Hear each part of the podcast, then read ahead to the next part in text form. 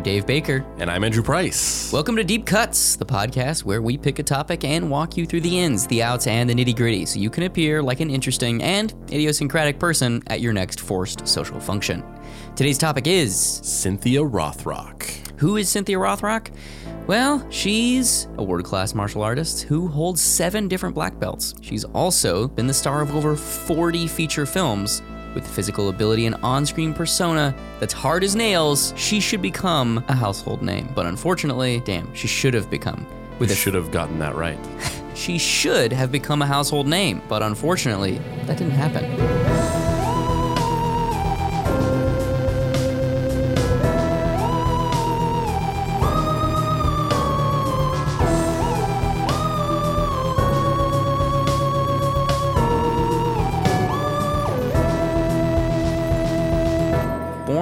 March 8, 1957, in Wilmington, Delaware, Cynthia Ann Christine was a rambunctious child. After her family moved to Scranton, Pennsylvania, she began taking martial arts classes. Can you imagine if The Office had starred Cynthia Rothrock? It would have been a way, way better show. Also, way more mullets.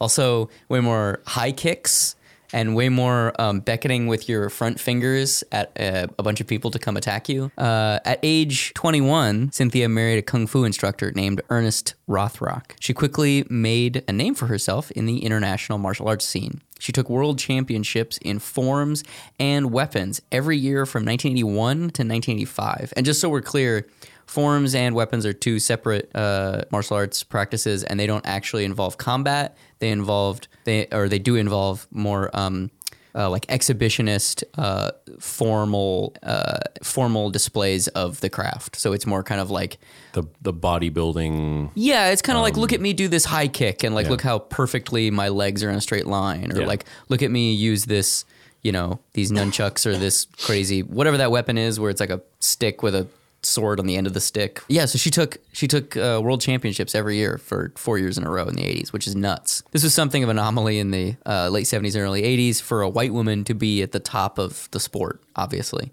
um, she had black belts, like a lot of black belts in Tang Soo Do, Taekwondo, uh, Eagle Claw, Wushu, Northern Shaolin, Ng, Ying, Kung Fu, Pai Lum, White Dragon Kung Fu, and like two or three others, I think. Um, Are there any? Is this a is that a thing anymore? Hmm. Where just like a random white person just becomes like a master of martial arts? Is that it like that? That used to happen all the time.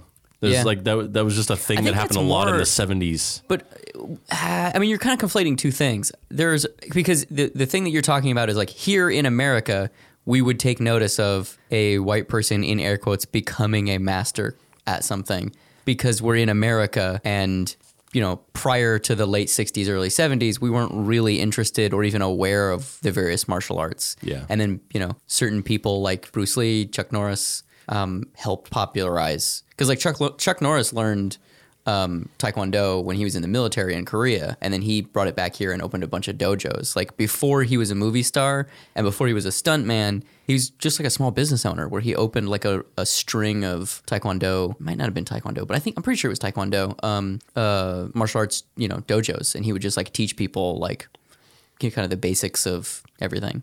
Um, and that happened with a lot of people. That's how Bruce Lee paid rent for a long ass time. Is he like taught people martial arts? Um, you know, when he was over here trying to get his acting thing started. Yeah. Um, but but I think the reason is because like there's just entrenched racism surrounding some of these things. So when there's an Asian person who is objectively a master at the craft, it's it doesn't get as much signal, you know, as somebody who is Well, that's that's kind of what I mean. Is like Yeah. nowadays. Yeah, there's just no need for that because yeah. we we a we're aware of what these practices and you know this medium is, and b we're I mean I, I was about to say more open to we're not we're still as xenophobic and shitty and racist as we always were. Yeah, but instead, like it- that may may not be uh, much improved. But ultimately, if somebody was like, "Oh, this white person that's like a master of this," it would people would be like, it would be just re- viewed as very problematic. Yeah. So I think it's just I mean, the, the, I think the conversation around cultural appropriation and martial arts has definitely increased in volume over the you know four or five decades that it's been popular here in the states for sure. You know, um, obviously it existed way before that, but just with the proliferation of movies and the proliferation of like the 70s kung fu explosion and Shaw Brothers movies being imported over here and Bruce Lee becoming an American icon. Like all of those things dovetail into a broader understanding of it. And I, I, I guess my question is: Is the is the feed has the feedback loop of that increased understanding and awareness, and then uh, increased scrutiny of cultural appropriation led to less uh, like white people like getting into these things and wanting to be I don't know, that's like an a interesting- like a martial arts expert because it doesn't seem as much of a number one doesn't seem as much of a novel thing to do and number two it's like you know it's kind of like ah, I don't I don't want to be the white person with dreadlocks or whatever Right. I don't know. That's a good question. I think there's also, you know, not that there aren't people still obviously excelling in these crafts, but the real estate that is dedicated to action martial arts films in America specifically, just just in America. Obviously, there's still massive industries in in you know the East, but here in in America, it's not as much a thing. You know, now action movies are just kind of like the nice guy who has abs that we can put a cacophony of CG around. Yeah. You know, so it's just the models have just shifted, you know? Like there was a point in time where it's like if you wanted to be an action star, you had to know some sort of martial arts. Like that was the thing. Mm-hmm. We need to be able to have you ever placed in a martial arts competition because we need to be able to sell this movie off of the back of you being a kickboxing semifinalist, you know? now, now you can just be like we're a family Yeah, yeah, yeah. we gotta drive together because we're a family Yeah, pretty much. Or like, there's a storm coming and they won't know what hit them. Or other, you know, vague platitudes like that in the trailer, you know? Yeah. Don't you know I'm back for revenge? Jim from the office can become a huge action star They offered him Captain America. Isn't that crazy? Yeah. How weird is that? Nuts. You know? They offered the guy who put a fucking banana in his butt from not another teen movie Captain America. yeah I mean that's that's Yeah. all so strange Yeah, and he's like arguably one of the biggest action stars on the planet. yep I guess that's maybe a little bit different because I don't know if I would say any of those guys are action. They're superheroes though, which is almost a step above now. Like that level of kind of you know the pervasiveness of directed VHS action movies.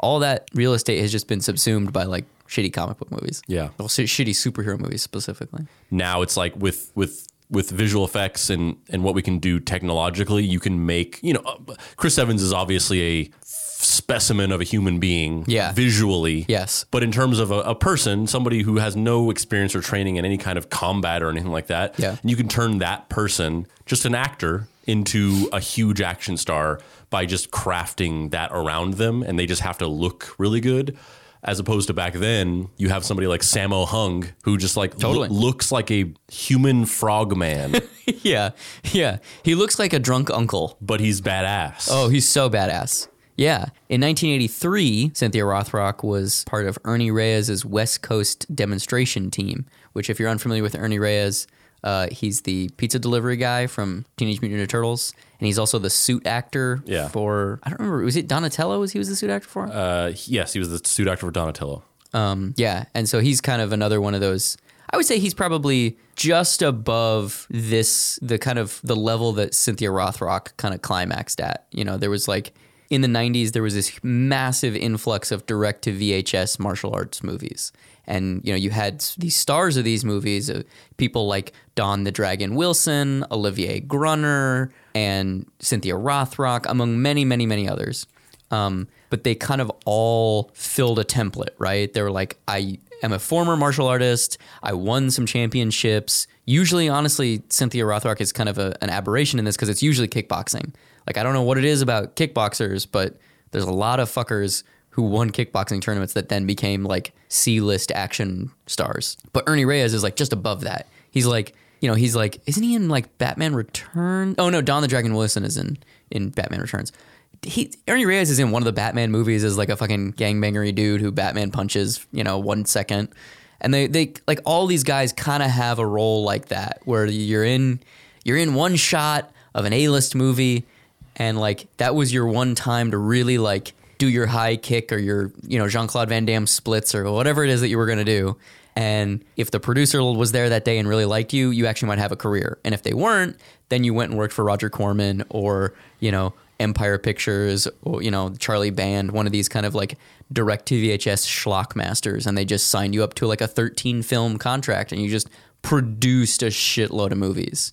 The modern day equivalent of that, which is kind of different because it's it's more of a it's more of a half step going from this to to movies is professional wrestlers. Yeah, Um, like I said, that's a little different because they're already sort of doing this theatrical thing that yeah, number one, they've qualified that they're at least some element of good at acting and it's or at least if not acting, performing. yeah. Yeah. Wrestlers and like to a certain degree MMA fighters like like uh um Gina Carano. Carano. Carano. Yeah. Uh that's kind of the that's kind of the benefactor of that now. That's yeah, the thing totally. that happens. Whereas, like, if if Gina Carano or uh, what's her name? She's in the Fast and Furious movies too. Blonde. Uh, she was a MMA fighter. Ronda Rousey. Like those types of people. If this was 1991, they wouldn't be starring in Star Wars movies. They would be in, you know, Gina Carano is the Revengist. Yeah. You know, or, you know, Ronda Rousey's had enough of your shit and now she's coming for your skull. You know, like that's all those movies are that Yeah. thing. You know, the trailer or the the box art is them holding a gun and there's a building that's on fire and somebody's in the bottom corner of the VHS box kicking. Like regardless of the genre, it could take place all in a jungle. There's a building on fire, a large shot of somebody's head holding a gun, and somebody kicking. That's just all these movies are. You could almost swap out the titles, which a lot of them do. Like a lot of these movies and these VHS uh, franchises, they would just make a bunch of movies and then slot them together in a franchise if they got traction with one of the movies. Like Don the Dragon Wilson had a whole career based off of these films called Blood Fist. And the first Blood Fist movie was actually titled Blood Fist. And it's basically just poor man's Enter the Dragon, but with all of the cast members in the movie being martial arts champions or kickboxing champions from the last couple years. So there's like the Olympic gold medalist in kickboxing, the actual, you know, kickboxing champion, which was Don the Dragon Wilson. He's the star. Then you have, you know, the 1989 uh, you know, fucking kung fu guy, the karate guy from 1987, and like you just put them all in a movie. None of them can really act, and then they just punch each other, and then the movie's over. A lot of these movies, you would make, you know, X amount of movies, and then you would start releasing them. And if you got one of them that was a hit, then you just piled onto that one. And so all of the Blood Fist movies, I think there's seven of them, all Blood Fist movies that basically made Don the Dragon Wilson's career. None of them were intended to be Blood Fist movies. They were just titled that. And they are so disparate that uh, Blood Fist 3 was intended to be an actual theatrical film that was a real movie where it was like them in a prison. It was a, it's, it's basically a prison drama script starring Richard fucking Roundtree. Shaft. Shaft is the fucking like big draw in this movie. But they just last minute put Don the Dragon Wilson in the movie. So it's a heartfelt drama about life in prison. And then at three points in the movie, the beginning, the middle, and the end, there's just kickboxing fights. And that's just what you did. Yeah. You know, because you just, what do we got to do to get the financing? Oh, we're making a sequel to Blood Fist. Well, the character's name is different. It doesn't matter. It's a sequel to Blood Fist. And all the Blood Fist movies are like that. Like, they're just kind of a script that somebody had that they could figure out how to put kickboxing in somewhere. Like I think Don, I think it's either the second or the fourth one. I don't remember because they get kind of jumbled because they're all, you know, they are what they are. Uh, it's a case of uh, mistaken identity where Don the Dragon Wilson is a, a LoJack guy, but somebody thinks that he's stealing a car in the opening scene of the movie. So they try to come and like, that's my car, stop stealing it. And then they have a kickboxing fight on the front lawn of this guy's house. Why? Because everybody knows how to kickbox. And that's kind of the aesthetic of these movies. And that's honestly that's that's why they're so kind of charming to me because they all have this weird like almost meta narrative that just like everybody in the world is physically prepared for anything. So you gotta just be on your game Well, it's- always. yeah, it's this it's this great form of magical realism. It's completely that- unintentional, but yeah, wonderful. That, that I think the movie that you know we'll talk about that sort of kickstarted Cynthia Rothrock's career. yeah. um, has it in spades. Yes. and it's and it's we'll get into it, but it's Yeah. it's great. So in 1983, she joins Ernie Reyes's West Coast demonstration team. Um, while at an exhibition match, a producer for Golden Harvest, the famed production company that produces like a shitload of movies, uh, saw Rothrock and was like, "You kid, you need to be in the moving pictures, see?" And two years later, Cynthia Rothrock would star in, Yes, madam. which is a bizarre title for what is a fucking awesome movie. I f- it's I fucking love it. Yeah, yeah, it's so good. Remember the episode about a message from space? Yeah. Where I was kind of like, ah, this is the opposite. I fucking love this movie. Yeah, it's so good, right? It's so fucking good. Yeah. Listen, Dave, the only question to answer is which one of us is Michelle Which Michelle Yeoh is and which Michelle one? Yeoh and which one of us is Cynthia Rothrock? That is a really good question, and I feel like I don't really know. They're kind of their characters aren't all that defined in the movie. I they they're- are though, because Cynthia Rothrock, she's a tough as nails foreign police officer who doesn't want who who who isn't about bullshitting around with the criminals. Yeah. and she thinks that you have to get in there and force the truth out of them. Yeah. and Michelle Yeoh is a sly by the books, but secretly kind of on the back end, not by the books. Uh, uh, detective who's always one step ahead of everybody. Which one do you want? You can just have whichever one you want. I kind of want Cynthia Rothrock, but what- whichever one you want, you can have. I, I kind of it's uh, I, I feel like you're maybe a little bit more of a Michelle Yeoh. Okay, if I'm sure. being honest. Yeah, sure. Is it my lack of mullet? I mean, she's got she's got something brewing up there. Yeah. as well. Yeah, she really does. Or is it because I'm slender and uh, you're surprised that I can kick as much ass as I can because I look like a beauty queen? It's it's it's a it's an energy. I'm not I'm not I'm not going for the physical thing here. It's just it's it's it's there's a there's like these essences that I I'm, I take that as a high compliment because Michelle Yeoh is regal as fuck. yeah. You know who's not typically regal as fuck? Me. But I will take that compliment. And the name of the movie, because you know there's like the alternate title, which is Yeah. like you always love to see that. Where Oh, it's yes. like, yes, madam, aka uh, Police Assassin Two, Streets of Dragon, uh, Death or Death whatever. or Yeah. whatever. Yeah, yeah, yeah. Um, but I I don't know when we're when we're going to talk about this, but I have this grander theory about this movie, and I think that yes, madam plays into it, and it's the exact appropriate title for this movie. so as as Andrew just said, the title of the movie is Yes, Madam, and it was also released under the alternate title Police Assassins. And I, f- I feel like it was re- released in um, Malaysia as well, but it was released in, in the UK as Police Assassins. Um, it was uh, a it, Yes, Madam is a 1985 Hong Kong martial arts crime film directed by Corey Yuen. The film stars former beauty queen Michelle Yeoh, who you know from movies like Crouching Tiger, Hidden Dragon, television shows like Star Trek Discovery, um, and everything ever. Um, uh, the wedding movie that I've seen, and I can't remember the title of now, that she was just in last year, the huge, successful. The fuck is the name of that movie? Crazy Rich Asian. Yes. Um, yeah, it's she's amazing. I know we're talking about Cynthia Rothrock, but We could do a whole episode but- just on Michelle but- Yeoh. She's but- amazing. But Michelle Yeoh in this movie, yeah. yes. she is the emphatic emphatic nodding. She is so cool. She is so cool in this movie. And the crazy part is she wasn't a martial arts a martial artist before this. Like she learned all of this shit and launched an entire career as a martial artist because she does martial arts in a shitload of movies off of this movie. Like literally, she was a fucking beauty queen before this. and there and yes, her her um her part of the combat in this is definitely noticeably less uh, technically proficient. Um, and Cynthia Rothrock is doing the lion's share, but even Michelle Yeoh, and this is just a testament to.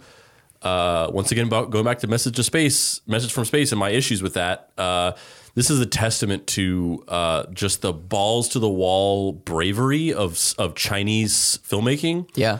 some of the even though her her uh her martial arts stuff in this is obviously kind of number one aided by editing and number two you know just not as proficient as cynthia rothrock she does a couple of stunts in this that are like i mean my favorite stunt in the whole movie is from her Which Like- one is your favorite? when she flies leg first down the giant staircase and Yeah. just full on body kicks the guy across the room and it's like real Yeah, it's great. My favorite one from her is when they're fighting on that second level and she there's like a glass partition on the banister. She's up on the banister and then she drops down and catches her legs on the banister and swings reverse through the glass up and then grabs his legs. Yeah. Oh man.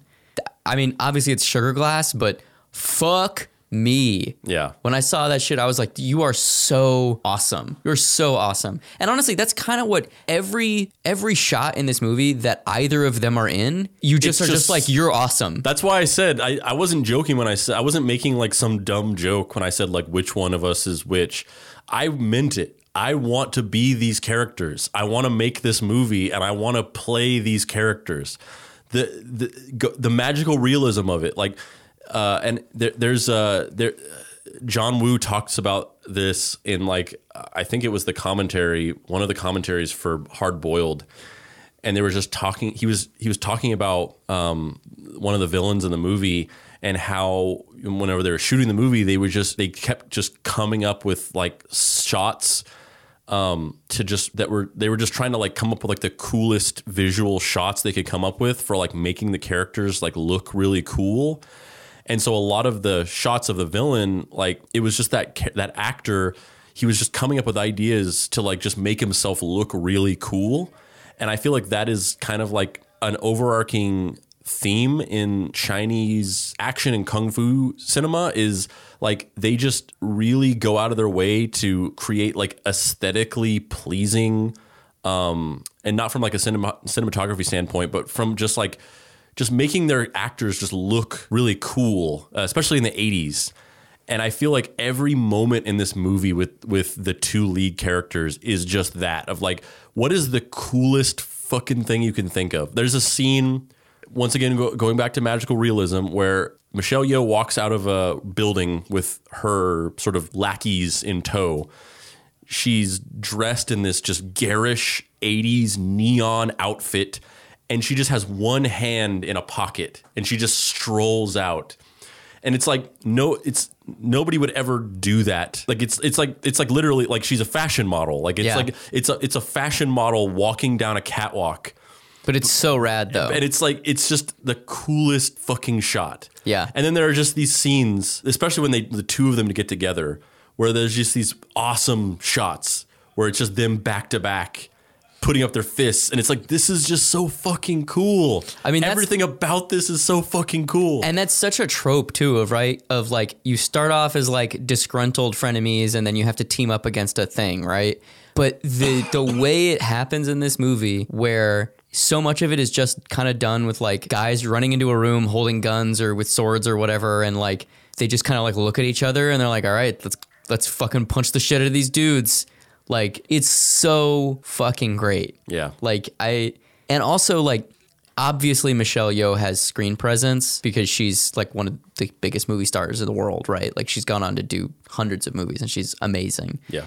But it's so impressive that Cynthia Rothrock in, you know, some of the other Cynthia Rothrock movies, you know, she's she's good, but she's kind of like she's the best thing in the movie, and there's nothing for her to like really try and climb over. You know what I mean? Like nobody's fighting her for the screen. It's a Cynthia Rothrock movie. Even when Yeah. she's not the main character in a movie, you're always like, who the fuck was that? Whoa, she was cool. Like you know, she's the what's that adage? There are no small actors, just small parts or something Yeah.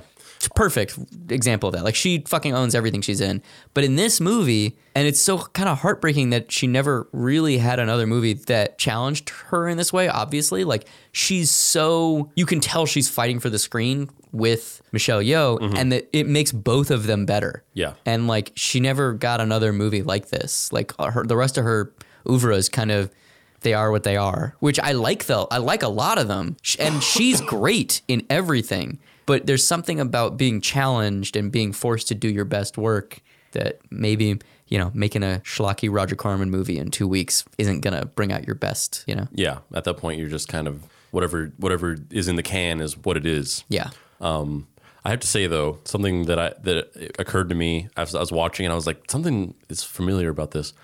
Uh, Cynthia Rothrock looks like a combination of Patricia Arquette and David Duchovny. That is the most bizarre thing you've ever said. Her, I don't disagree, I but see it is that. that is really bizarre. I see that in her face. Yeah, except she's more emotive than David Duchovny. Shots fired!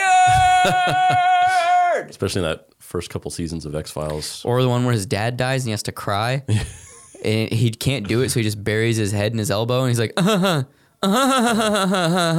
Well, even by then he had gotten a little bit better, but in those Yeah. first two seasons, Yeah, it was he's like pretty wooden. this is a guy. Yep. You know they who- got they got a the pizza man to be the star of this show. You know who's not that though? Gillian Anderson. Nope, She's amazing. She's great. She's amazing. So anyway, Michelle Yeoh stars as Senior Inspector Ng, who is uh, a who's forced to team up with Inspector Carrie Morris, played by Cynthia Rothrock, um, to obtain a microfiche film that has been stolen unknowingly by a lower tier gang members. And uh, honestly, anytime there's microfilm, microfiche, any sort of weird old technology, I love it. I mean, even just going like little little touches, little little like '80s cinema tropes that we just have completely abandoned. That I just wish would come back. Like every time that the microfiche gets revealed on camera, there's that little musical cue, the bring, like that Yep. little like Yep. ominous like chime. Yep. Like we don't do that anymore. We, ne- there's no like little like suspenseful music chime whenever a plot MacGuffin is revealed Yeah. and it's so it's just like it's just telling it's like the the score is telling you This is the here's this thing, Here's the thing that we're all looking but for. But it's so great yeah, I agree. And like we've been talking about, the, the the direction is so kinetic and so like energetic that one, they're both great. Two, the action is really fun. The choreography is really, really nice. But the way everything is shot with, you know, speed ramping cameras and uh, you know, you you know, guys running high frame rates. high frame rates. The the guy is running at the action as it's happening, and then yanking the camera back as somebody falls into it. You know, the the quick cuts being purposeful quick cuts, and not like how so many modern movies where it's like Paul Greengrass style shaky cam, and then just like fifty cuts in the course of fifty seconds to just disorient the viewer. Like it's all you know, contact cut based. So whenever a punch lands, then you're cutting to an opposing angle, or when the action reframes, then you're establishing a new line. So the camera's on the left, and then you know, scuffle, scuffle, scuffle. Characters stand back up again, and now the camera reorients, and now it's on the right to establish a new paradigm of power between the two characters. Like it's so it's so well thought out, you know, and it's.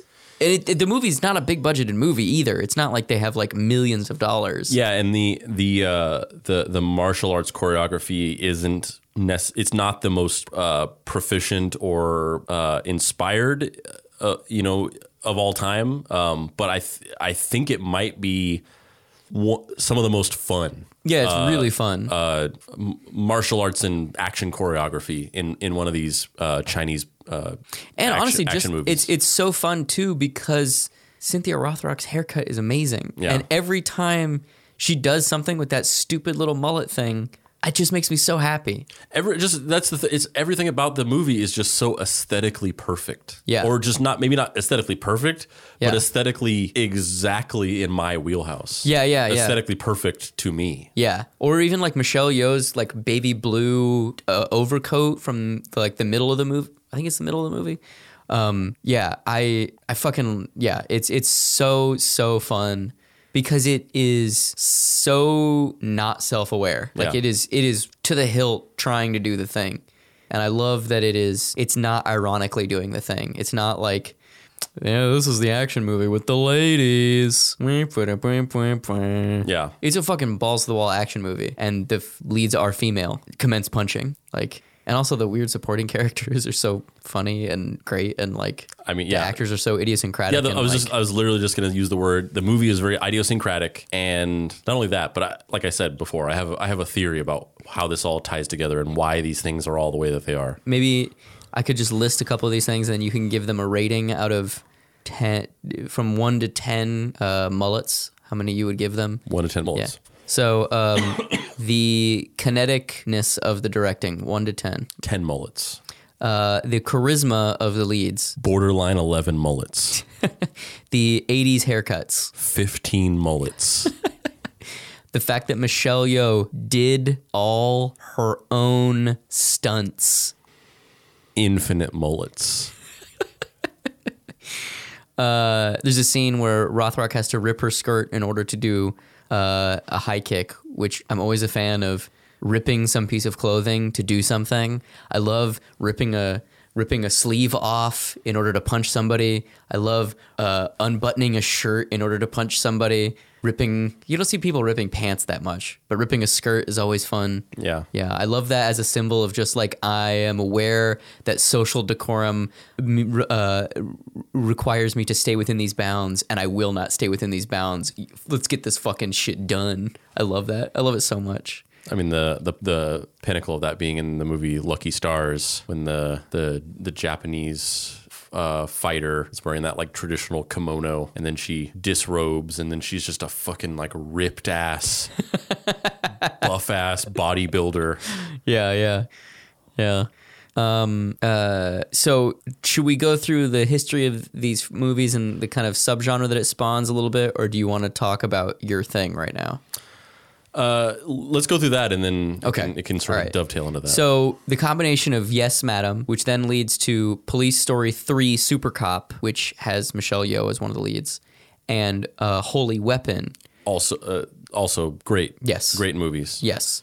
Um, they basically kind of cement Michelle Yeoh as a superstar. Like, kind of without these three movies, Michelle Yeoh could have easily have been Cynthia Rothrock. Like, if, if Cynthia Rothrock had starred in Police Story 3 and Holy Weapon, we might be look, having we might be doing an episode about Michelle Yeoh right now. Yeah. Um the the movie Yes Madam uh, actually made like a shitload of money at the box office, and it launched a franchise. Uh, and I know you're looking at the outline right now, but if you hadn't seen what's coming up in the outline right now, what would you guess with the name of the franchise that Yes Madam spawned would be? I mean, I, I, I think you're, you're, there's a loaded, you're asking me to, the, I'm- the, I'm- the answer that you want is yes, madam, right? I mean, I I was Yes, madam, too. yeah, you would think that it would spawn a franchise around the phrase "Yes, Madam," but it doesn't at all because none of these martial arts, and specifically, you know, direct to VHS martial arts movies, they always have bizarre titles that have nothing to do. They're just kind of like genero, like Plus, that, that title is so specific to the movie. yeah, absolutely. Um, so it spawns a franchise called In the Line of Duty, which is the most bland franchise title Yeah. ever. And the individual movies within that franchise, the first one is Yes, Madam. The second one is Royal Warriors, which was also put out under the title Police Assassins. So there are two movies put out under the title Yes, Madam and Royal Warriors were both put out uh, as Police Assassins. Then In the Line of Duty 3, so there never wasn't In the Line of Duty 2. In the Line of Duty 3 was also released under the title uh, Force of the Dragon. In the Line of Duty 4, which was released in the UK as just In the Line of Duty, which stars a young Donnie Yen. Uh, and then the fifth movie is titled Middleman. Middleman. I love it. Also in the UK, released as In the Line of Duty uh, 5 colon Middleman. In the Line of Duty 6? No, uh uh It's Sea Wolves. Sea Wolves. Sea Wolves is in the line of duty six, and then f- uh, and then next up we're returning to the old title, Yes, Madam, ninety two colon a serious shock. And then the seventh movie in the franchise is released under the title Yes, Madam Five. Even though it's seven, it's released as Yes, Madam Five. And there's only, and it doesn't even make sense because there's only, th- it's only the third Yes, madam Yes. titled movie. So the, Yes, even, even that The- doesn't make sense. Yeah, the math is just wrong on every level. it's so funny because you know back in back in the the the seventies, eighties, and nineties, lesser so in the nineties, but you know there really wasn't any established um, uh, infrastructure for movie continuity the way that we have it now, where everything you know it's like it has to be built into this living Larger machine yeah. and the the title has to like make sense within this larger f- infrastructure. But you know really back then it was it was the titling of movies was all driven by distribution channels. So it's like whatever this movie needs to be named in order to sell well on VHS that's what we're going to call it. Yep, pretty much. That's why you get things where it's, you know, there's like, you know, uh, Puppet Master 5 and then the theatrical movie being called Puppet Master the movie even though it's Puppet Master 6 and there's like all of this weird just complete bullshit. Also Puppet Master the movie never was released. I'm aware I'm aware. I'm just saying when it was going to be made it was going to be called Puppet Master the movie. Like It's just so bizarre. And I, I kind of love it. Like, I really love complicated bullshit franchisey stuff like this. Yeah. It makes me so happy because it feels like life. Like, you never plan life. Like, I love when a franchise has an installment that's titled the final something or the last something, like the final chapter, or, you know, Nightmare on Elm Street, Freddy's dead. The last one. Like, no, it's not. Yeah. No, it's not. I know it's not going to be. I mean, they literally they, they had announced the trilogy of the other two Halloween movies after the most recent one. Yeah. and the last one is called Halloween Ends. Yeah. and then they like immediately said it wasn't the last one. Yeah. Like they didn't even they didn't even pretend. Yeah. even before the movie's made, they didn't even pretend like it's really going to be the last one. Yeah, so fucking funny. Um, so you know, yes, Madam is very successful, and it kind of spawns a a new sh- subgenre of of Hong Kong films.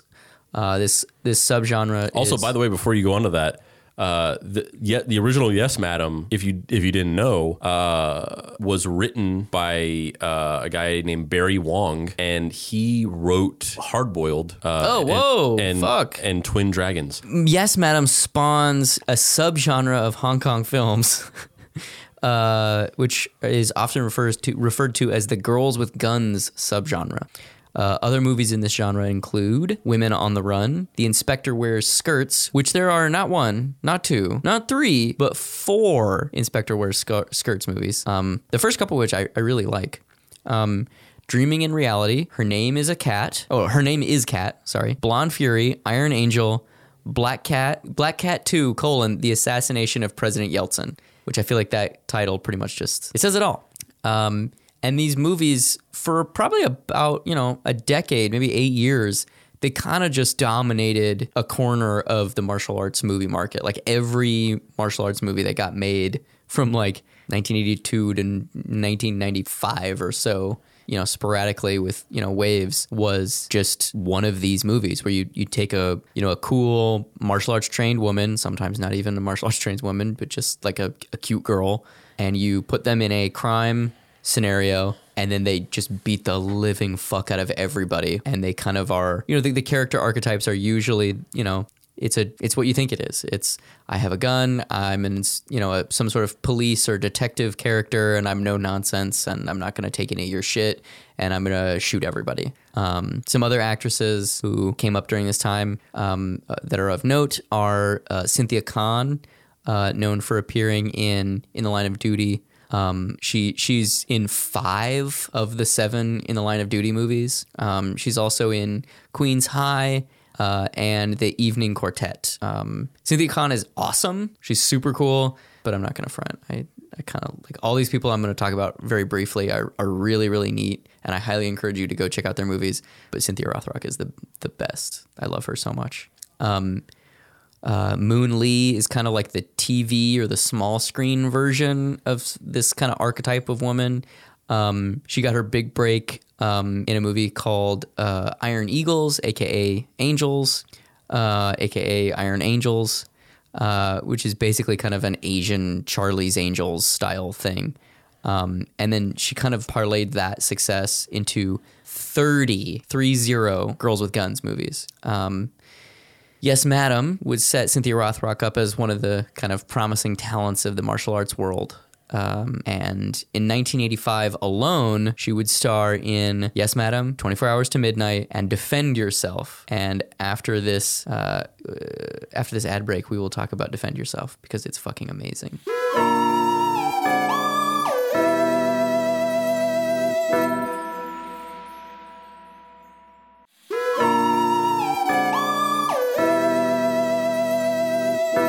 Before we talk about Defend Yourself, should we talk about your theory of Yes, Madam now? Yes. So, kind of opening up the whole thing about this movie starting the girls with gun genre even wider.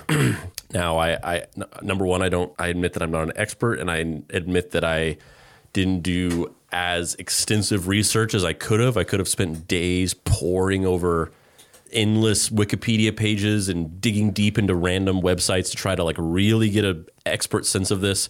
Uh, but you know, I, I spent a couple hours and kind of did my best in the short amount of time I allocated. Um, which is all to say that uh, I'm sure there's somebody out there who's going to be like, well, actually, in 1981 there was. Uh, but I I kind of presented this to you as a theory the other day through text, and you were kind of like, oh, I don't know if that's really exactly true. Um, but I, I I did some research, and it's from what I could find. Um, this movie, yes, madam, seems to be one of genuinely the first um, completely uh, female led, female driven uh, action movies with a capital A. Uh, there, you know, in do my research, like, of course, there are precursors. Um, you know, most notably, you know, a few years before this, there was Alien that was kind of like, kind of universally regarded as like one of the first female action heroes. Um, but I would say that Alien is not an action movie; it's a it's a horror movie. Um, and then th- there's even like people who talk about how like female action stars date back to like 1912 when they had like the like Annie Oakley uh, appearing in short in uh, short silent films where she's like you know chasing bad guys and shooting uh, guns out of their hands and things like that. But in terms of like capital A action movies as we understand them, the lineage of what we accept as an action movie, I really was hard pressed to find anything that existed before this movie um, that was just completely starred uh, and was exclusively uh, female driven as like the main driving hero slash heroines of the movie.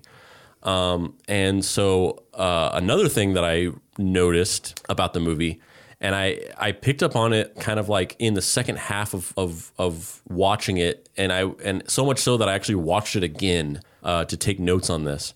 But throughout this movie, I picked up on this. If this movie had been written by women, or it had been made even a few years later in the late '80s slash early '90s, then I I wouldn't think this because that was sort of like getting into you know the late '80s, early '90s was getting into uh, you know, this second wave masculine female action hero trend that that happened then. Um, but considering the fact that this movie predates that and it was written and directed by all dudes, I get this strong sense that somebody who was involved in the writing of this movie uh, had an extreme humiliation fetish. Um, and if you and if you aren't familiar, there is a large community of uh, in the in, in the fetish community, there's a, there's a, uh, a, a large community of men who basically get off on being humiliated and embarrassed by women. And as I was watching this movie, it just it just occurred to me that this movie just felt very much like it has this central thrust of like men being embarrassed and humiliated and dominated by women. Um, like the movie literally starts like the opening minute of the movie is a man like a creepy flasher guy exposing himself to Michelle Yeoh, and then she claps his dick in a book. She turns around, he goes, uh, whips out his dick, and then she slams it, uh, a book onto it. That's like the that's that's like the smash to credits uh, moment in the movie. Um, every character, every this movie is you know it's it has these two central characters, Michelle Yeoh and Cynthia Rothrock as the two main characters. Um, and they're both these like strong, uh, um, uh, charismatic, uh, confident people um, that sort of always have like control of the situation and they always know what their next step is and they seem to be like one step ahead of everybody at every turn and then every other character in the movie is this just incompetent, hilariously doofy guy. Uh, and that's both the criminals as well as the cops. Um, every other character is just this like inept, goofy, kind of pervy dude. Um, and uh, th- there, there are there are so many other examples of this that come up. Um, the the uh, you know the entire movie hinges around two competent women surrounded by bumbling, idiotic men.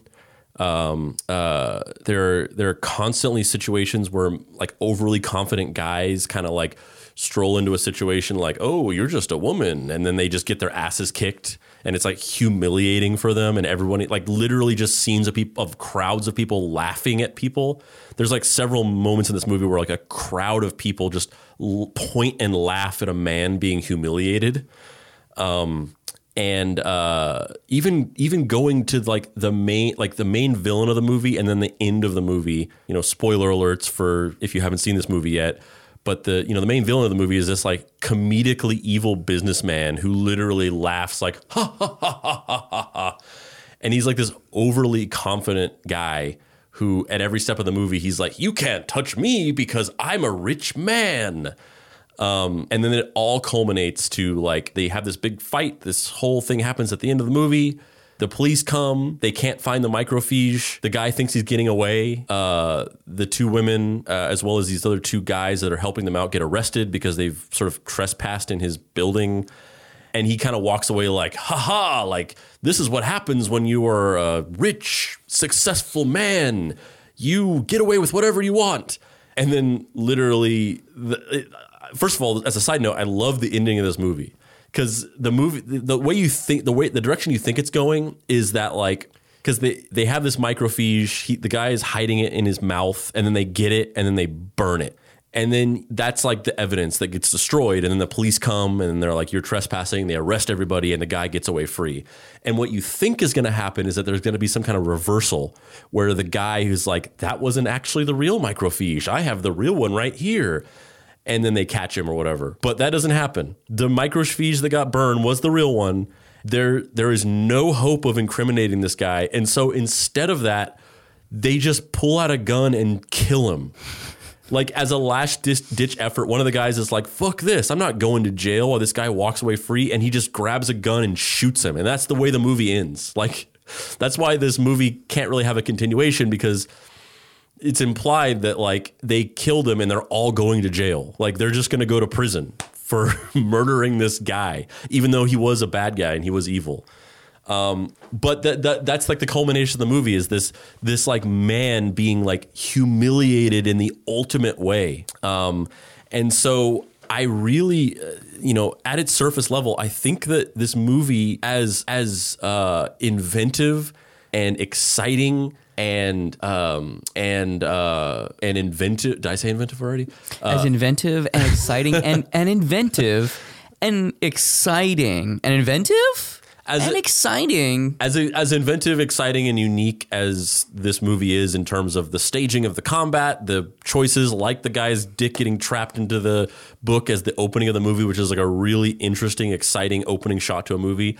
I also think that the the one of the writers of the movie, uh, like had this fetish where he he he uh, fetishizes being humiliated and dominated by strong, powerful women. Um, even there's like a scene where there's these three dudes that are like in a in a uh, mental institution or something, and like this woman comes in and like wheeling in this cart, and then like they it has like a chicken on it, and they they're not supposed to eat oily foods or something like that, but then they like attack her and like steal the chicken from her, and they all like they all like these three dudes just huddle around this chicken on the floor, and they just start like just uh, like feverishly and like uh, like just eating this chicken as fast as they can, and then this like really domineering uh, head nurse comes in and she's like spit it out. And they all spit it out and they kind of like look like little like injured puppies in the corner. And then she takes it away from them and she's like from now on I control you. Like every moment of this movie is like bleeding with this like humiliation domination thing to the point where it's just like th- somebody was processing something when they wrote this movie. So that all being said, considering that this was a precursor to the late '80s, uh, early '90s second wave masculine feminine action hero, the entire genre of second wave femi- uh, masculine feminine action heroes might have been started by a dude with a just extreme domination hum- humiliation fetish.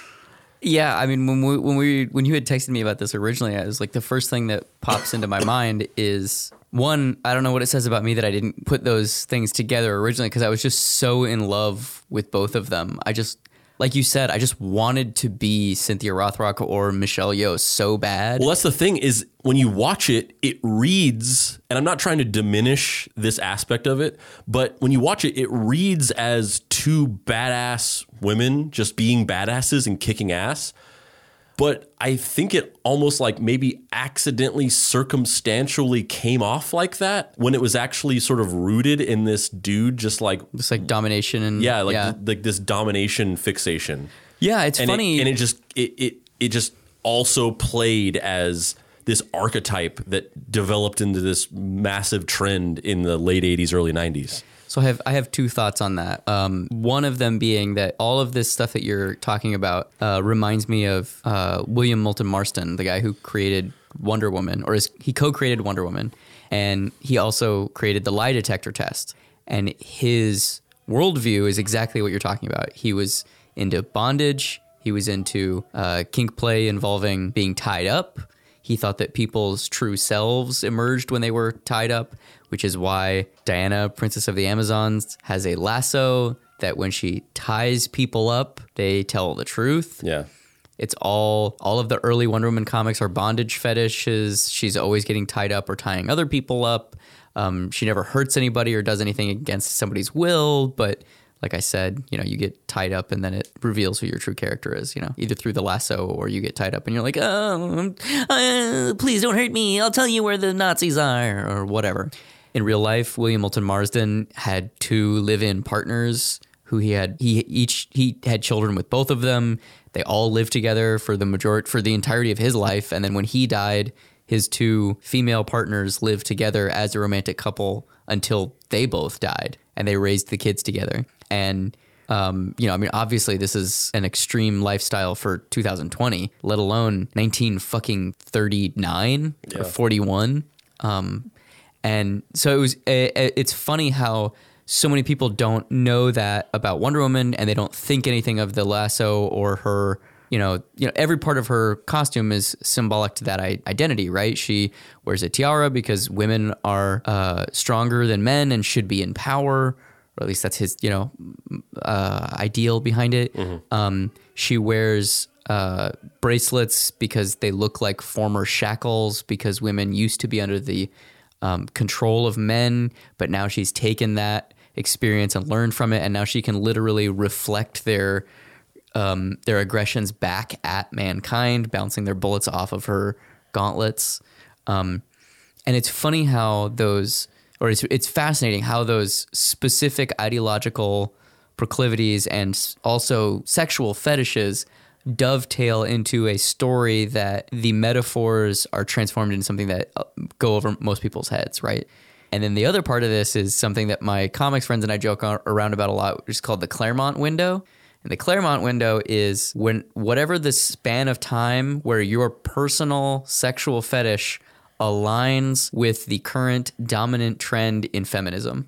Because Chris Claremont's whole shtick was like at a specific point in time, Kitty Pryde. That was he loves Kitty Pryde. He created Kitty Pryde. His whole thing is like young girls doing things and being self-actualized, but also kind of like in a weird, creepy sort of like, you know, we see what you're doing here, buddy. You're you're getting some demons out on those pages. Yeah.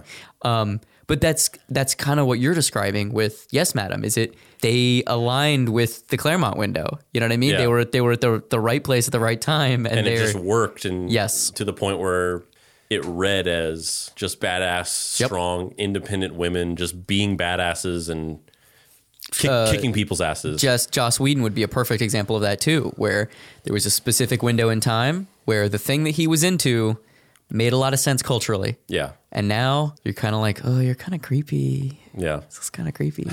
oh, this is kind of weird.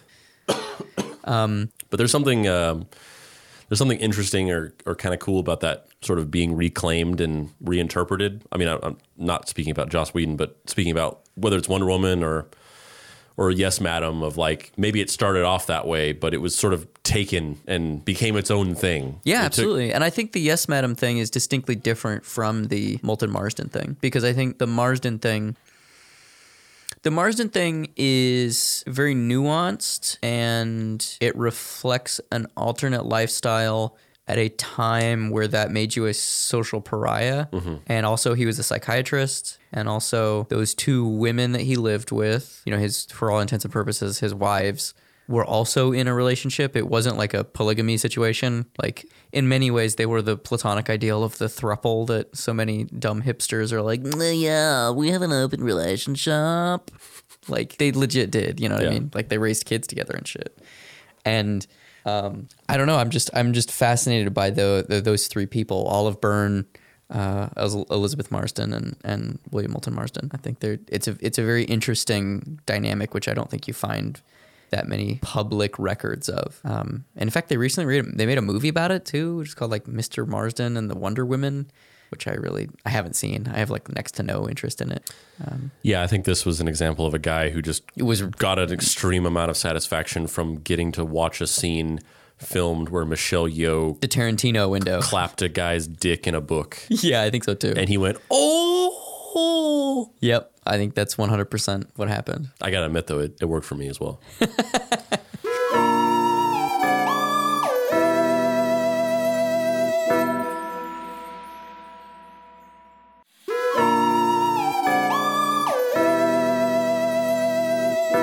Did you watch any of Defend Yourself? I did a little bit. I would describe uh, Defend Yourself as like, what if David Lynch and John Woo co-directed a self-defense class video? Yeah, Like the opening of the of the self-defense video is slow motion Cynthia Rothrock walking across a soundstage where there's fog going across the floor and there's like a one wall set and she's like walking pretending to just be a normal person walking home alone at night and some guy comes up to her and tries to take her purse and all of this is in slow motion. Every shot is in slow motion.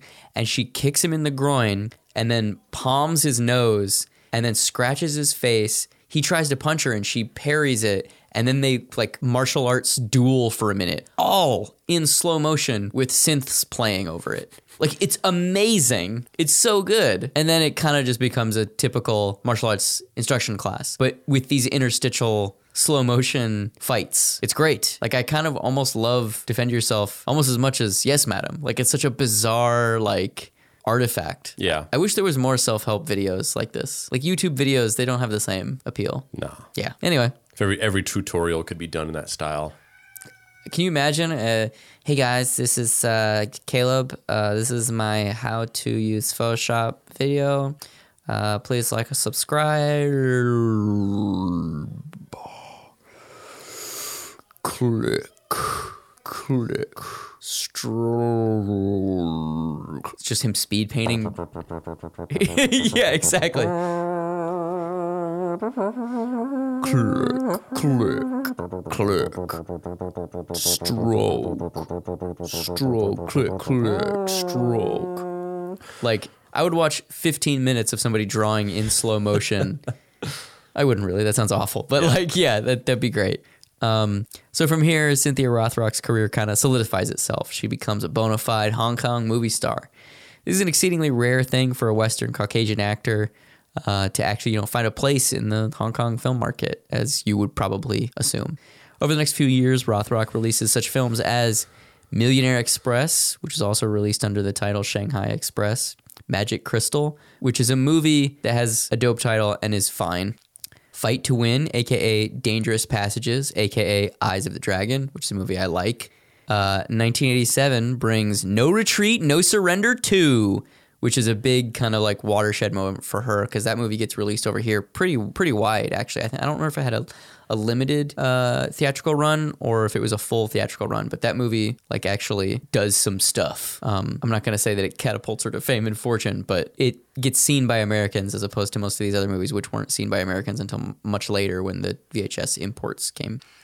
Um, the best titled movie in her oeuvre, The Inspector Wears Skirts, Rapid Fire, Jungle Heat, Righting Wrongs 2, Blonde Fury, aka Above the Law 2, which I have not seen but has been on my list for a long time, City Cops, and 1990, which is her kind of this was her this was her blood fist. Like 1990 was kind of her her make or break year. She was gonna either become a, a mainstay direct to VHS superstar or not. And they released uh, China O'Brien. One and two both got released in 1990.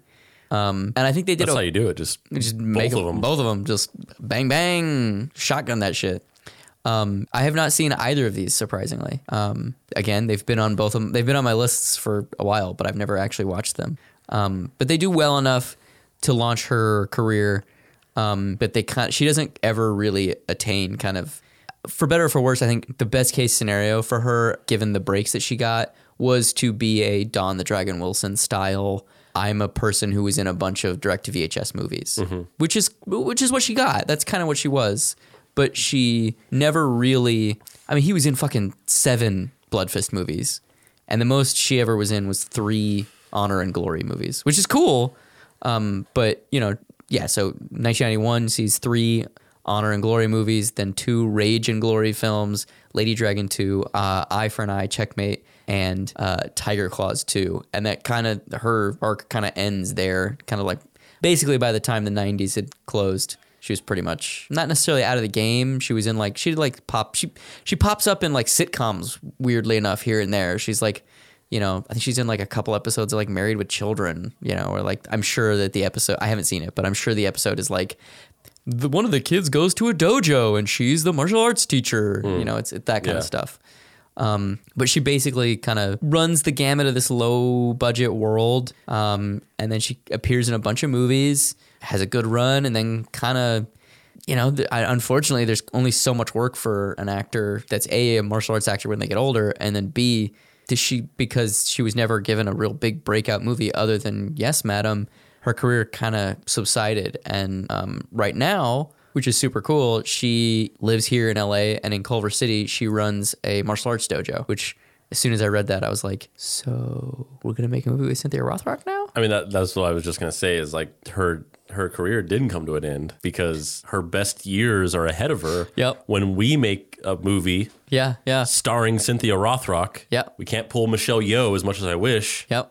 Put put Cynthia Rothrock in Star Trek Discovery. Come on, guys, what are you doing? Yeah, it's cool that Michelle Yeoh plays the Emperor of Empress of the Universe, but where's Cynthia Rothrock? Come on, we need a we Come need a. Yes Madam re- reunite re- reunion. Come on. Come on. Come on.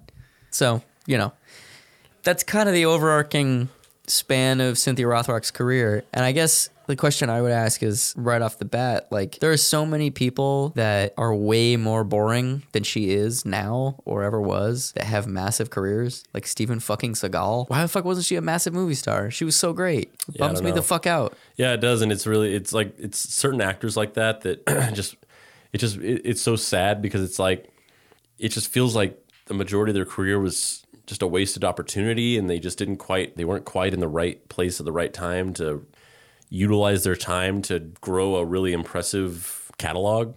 You know, somebody like uh, somebody like Bob Hoskins, or it's like Bob Hoskins is fucking great, but like he got Who Framed Roger Rabbit, The Long Good Friday, uh, a really good extended little cameo in Brazil, and like a couple of other things. If you don't say the movie that I know that you need to say, I'll never forgive you. Come on, say it. Uh, I mean, I'm thinking of Unleashed.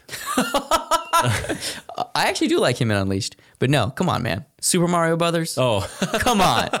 Come on. That would have never even occurred to me to say that.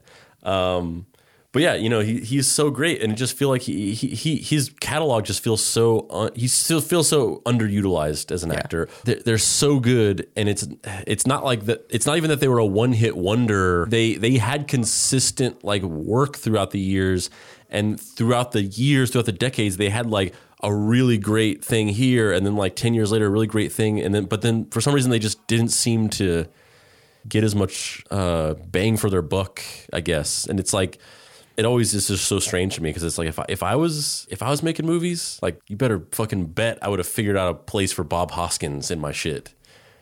What the fuck is his name? Lady Bird, uh, or Lady Hawk? Lady Bird. Lady Lady, no, not Lady Bird. Lady Hawk, Blood of Heroes, Soldier, Blade Runner. What the fuck is his name? The screenwriter. I feel like that about him. What the Oh, fuck is uh, that guy's name? David Peoples? David David Webb Peoples. Yeah. I I would put David Webb Peoples up against just about any screenwriter from any point in movie history. He's amazing. Yeah. And he hasn't actually had any real like 100% hit other than Unforgiven. Yeah. Because obviously the Blade Runner thing was the release was so fucked up and the movie wasn't you you you know, you know, it didn't make money originally, blah blah blah, went on to become a classic. Yeah, there are a lot of there Blood of He- Blood of Heroes is an amazing movie. If you haven't seen it, Blood of Heroes is the unofficial sequel to Blade Runner. It's a post-apocalyptic football movie starring Rutger Hauer and Joan Chen, and it's fucking unbelievably good. Um, it's it's it's brutal and poignant and depressing and a testament to the enduring power of of the human will. It's great. It's one of my favorite movies. Highly recommend it. He wrote and directed it off of the kind of heat that he got from Blade Runner and the movie fucking crashed and burned. Yeah. And it basically just tanked his career for the next decade. and it just became one of those movies that you see on HBO when you're a kid. Yep. It's so good. Yeah, there's a lot of there's a lot of screenwriters like that from that era. It's like uh, Bob Gale like wrote co-wrote one of the fucking most successful movie franchises of all time, and then just kind of never did anything else. He made like he wrote like one other movie. And then like David Koepp is over here just writing everything in Yeah. the 90s, most of which wasn't very good. Yeah, and then like and then uh, David O'Bannon. Or Apparently we only like screenwriters that are named yeah, I David. was just I just realized Yeah. that's so weird. I didn't even think about that. and then there's David O. Russell. yeah. Yeah. You know, that guy. But uh, or not not David O'Bannon, Dan O'Bannon. So it's Oh, not all, it's, uh, not, it's not it's all. not all David. It's not all David. Uh, yeah. yeah, Dan O'Bannon. He Yeah. you know, wrote, Wrote Alien, Alien, Return of the Living Dead. yeah, and then that was like kind of it. Yeah, yeah, he did a couple things here and there, but yeah, it was he. I think he had a lot of stuff that was unmade. Made some comics with Moebius. Seemed like a really curmudgeonly dude. Seemed really Fashion icon for the uh, button-up shirt and uh, high water pants and Oh, yeah. suspenders look. oh man, yeah, yeah. If I had my druthers, I'd look like a, a besequined Dan O'Bannon. Yeah. That's what I would tell my my private tailor. Yep. I want to look like Dan O'Bannon crossed with Liberace. And he'd be like, I got, I got you, fam. yeah. Comes back. It's like, look at these suspenders. They're all sequins. Sick. But yeah, to you know, to go back to Cynthia Rothrock, it's the same thing where it's just like, oh man, especially with somebody in that line of work where her her work was so physical. It's like the way the wasted t- years of you could have done Like, you, you could you have done so much more. Can you imagine if instead of Walker Texas Ranger being fucking chump change McRepublican head, if it was her, if she was Walker? I mean, I'd that love- would have been so much cooler. I'd love that, especially considering that I fucking hate Chuck Norris. Same. That'd be great. What are your thoughts on the fact that most of this genre kind of bubbles up through the physical physical media pipeline of VHS cassettes? Like, do you think that stuff like this can happen again with streaming, or do you think it's tied to a physical object that's like shared with people? Uh, so it's funny that you asked that because so normally You're starting a VHS distribution ring. yes. Cool. So, um, in general, I would say, I mean, there's def, it's definitely to the detriment because, I mean, in my experience, for me, um, every weird movie that I saw when I was a kid um, was from one of two things. It was either going to the video store and just pouring through the you know the the the side aisles, not the new release walls, but just like the genre aisles. And after you've watched all the main shit that's like recognizable, then you're just like, what else is in here? I, I watched all the Nightmare on Elm Street movies and all the Friday the Thirteenth movies, and so what is this fucking basket case movie? Like stuff like that. Frank Henenlotter. Yeah. He actually, Frank Henenlotter just directed a documentary that I've been really itching to see. Do you know who Mike Diana is? So, Mike Diana is the only cartoonist to ever be convicted of uh, distributing illicit materials to minors through comics. He made zines. He was a janitor at a school in Florida. He made zines and he used the school uh, Xerox machine to copy the zines. And to make a long story I short, think you mean I think you mean Zines. Zines, right? My bad, my bad, my bad, my bad, my bad.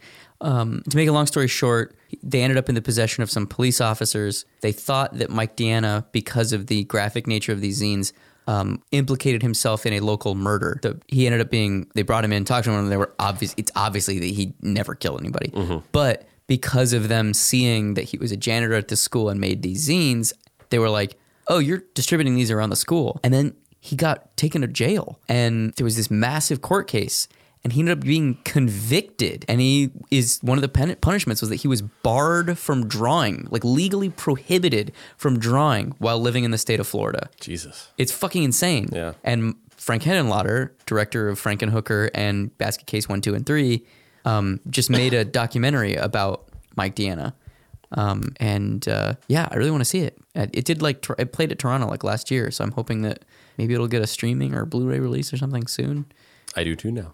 Uh, That was so adorable. I, I, I do too now.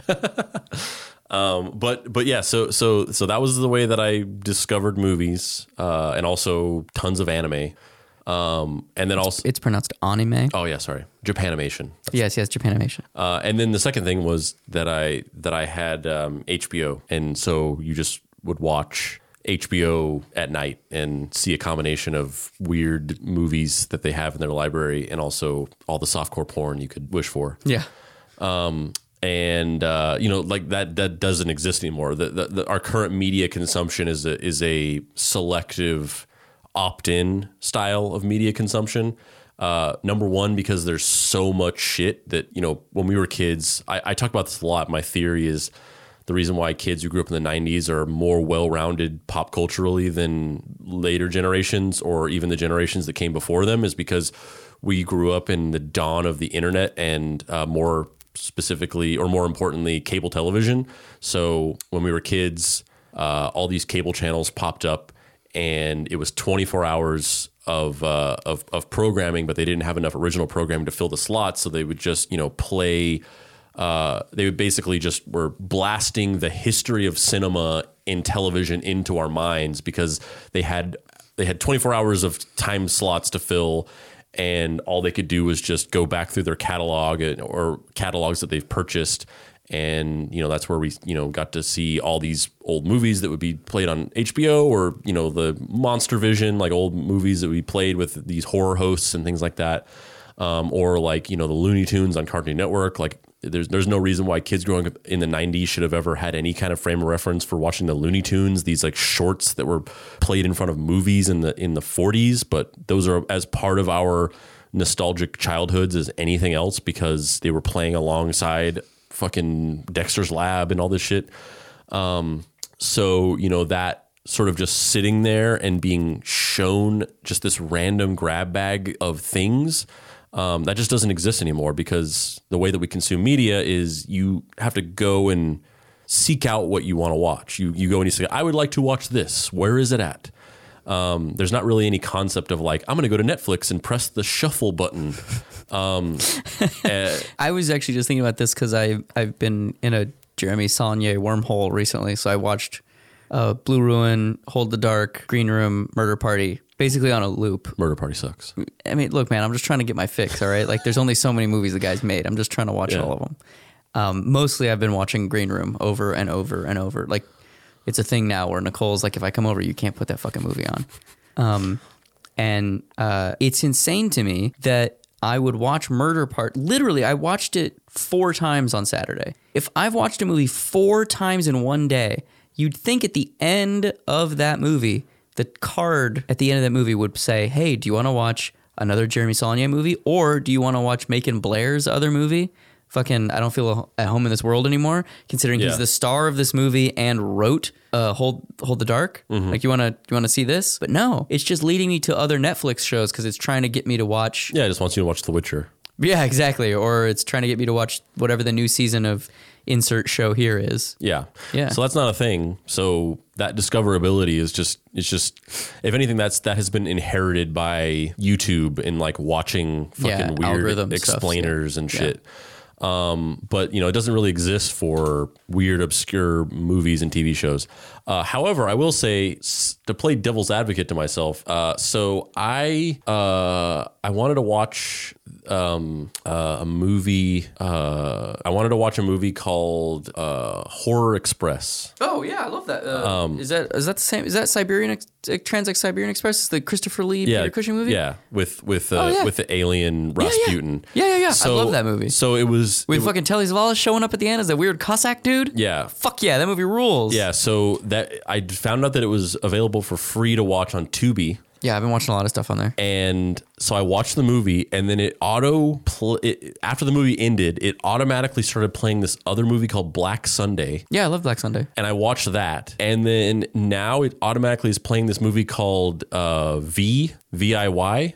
and it's it's like this weird Russian vampire movie with like I haven't even watched the whole thing yet. So Oh, is that the crazy? It's like crazy practical effects. Yeah, it's like- I've it's- never seen that, it's but like- so many people have told me to watch that movie. I can't believe that's on Tubi. It is. it's like crazy ass like like uh almost like It's like Russian Evil Dead or something. well it's like Ru- it's like it's like this it's like German expressionism like crazy Don't say anything more. Yes, monsters that is, I've been and literally shit. I've been meaning to watch that movie for years. Don't say anything. So, more. like- yes, I was watching this movie and it kind of and it did that and like I like on this thing specifically on Tubi it, it gave me this weird flashback to my like childhood of watching HBO where I was watching one movie and then just some other weird ass movie came on and I watched that and then just some other weird ass movie came on and I started watching that.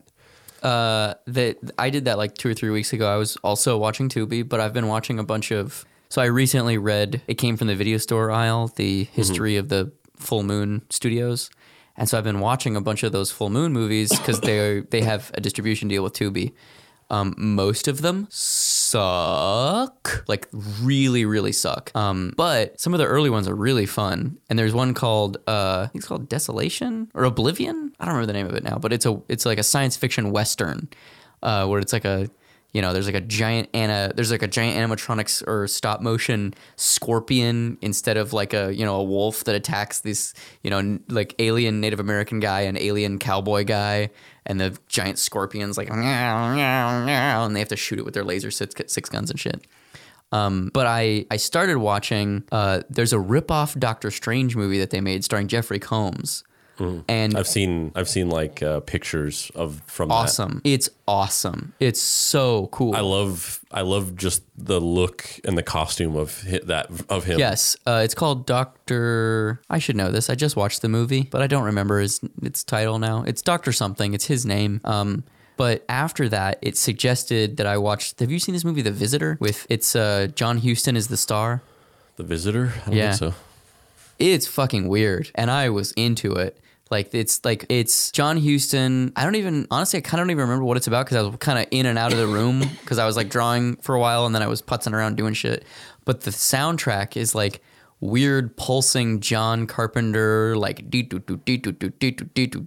And the stuff I was watching is just like weird shots of John Huston walking around and talking to people in an om- om- ominous tone. I was like, this is cool. I'm into this. But it's a perfect example of like that's the kind of shit that you would just get at the fucking VHS, you know, the, the store or whatever, mm-hmm. and take it home, and you're like, wow, I guess we're gonna find out what you know Faust is. Yeah, you just you grab things just literally based on the cover and then secondarily the blurb. Yep. If those two things line up for you, yeah, you ha- you- you're allowed to rent three movies per visit. yeah, yeah. So you choose those ones, and then if you find a fourth one, you really want it, you put it behind Buckaroo Banzai because you know that nobody's ever going to go there and, and move that. I'm a little insulted right now. You've, we've already had this conversation. You said that exact same thing. Did I really? Yes. Oh, But the thing is, is that I'm not saying that I'm not. I'm saying that nobody else besides me would go and be looking behind Buckaroo Banzai. Uh, for the record, I love Buckaroo Banzai, and uh, Earl Mac Rauch is a genius. And we should probably do an episode on him one day, so I won't say anything more. And on that note, I'm Dave Baker. And I'm Andrew Price. Please sub the show, and you can find me online at heydavebaker.com. You can find me online at geocities.com slash Pokemon fan DBZ. Also dapricerights.com. I'm rage quitting the show. You're going to have a new host next time. I really wish I could find my old GeoCities site where I uh, it was a combination Dragon Ball Z Pokemon fan page.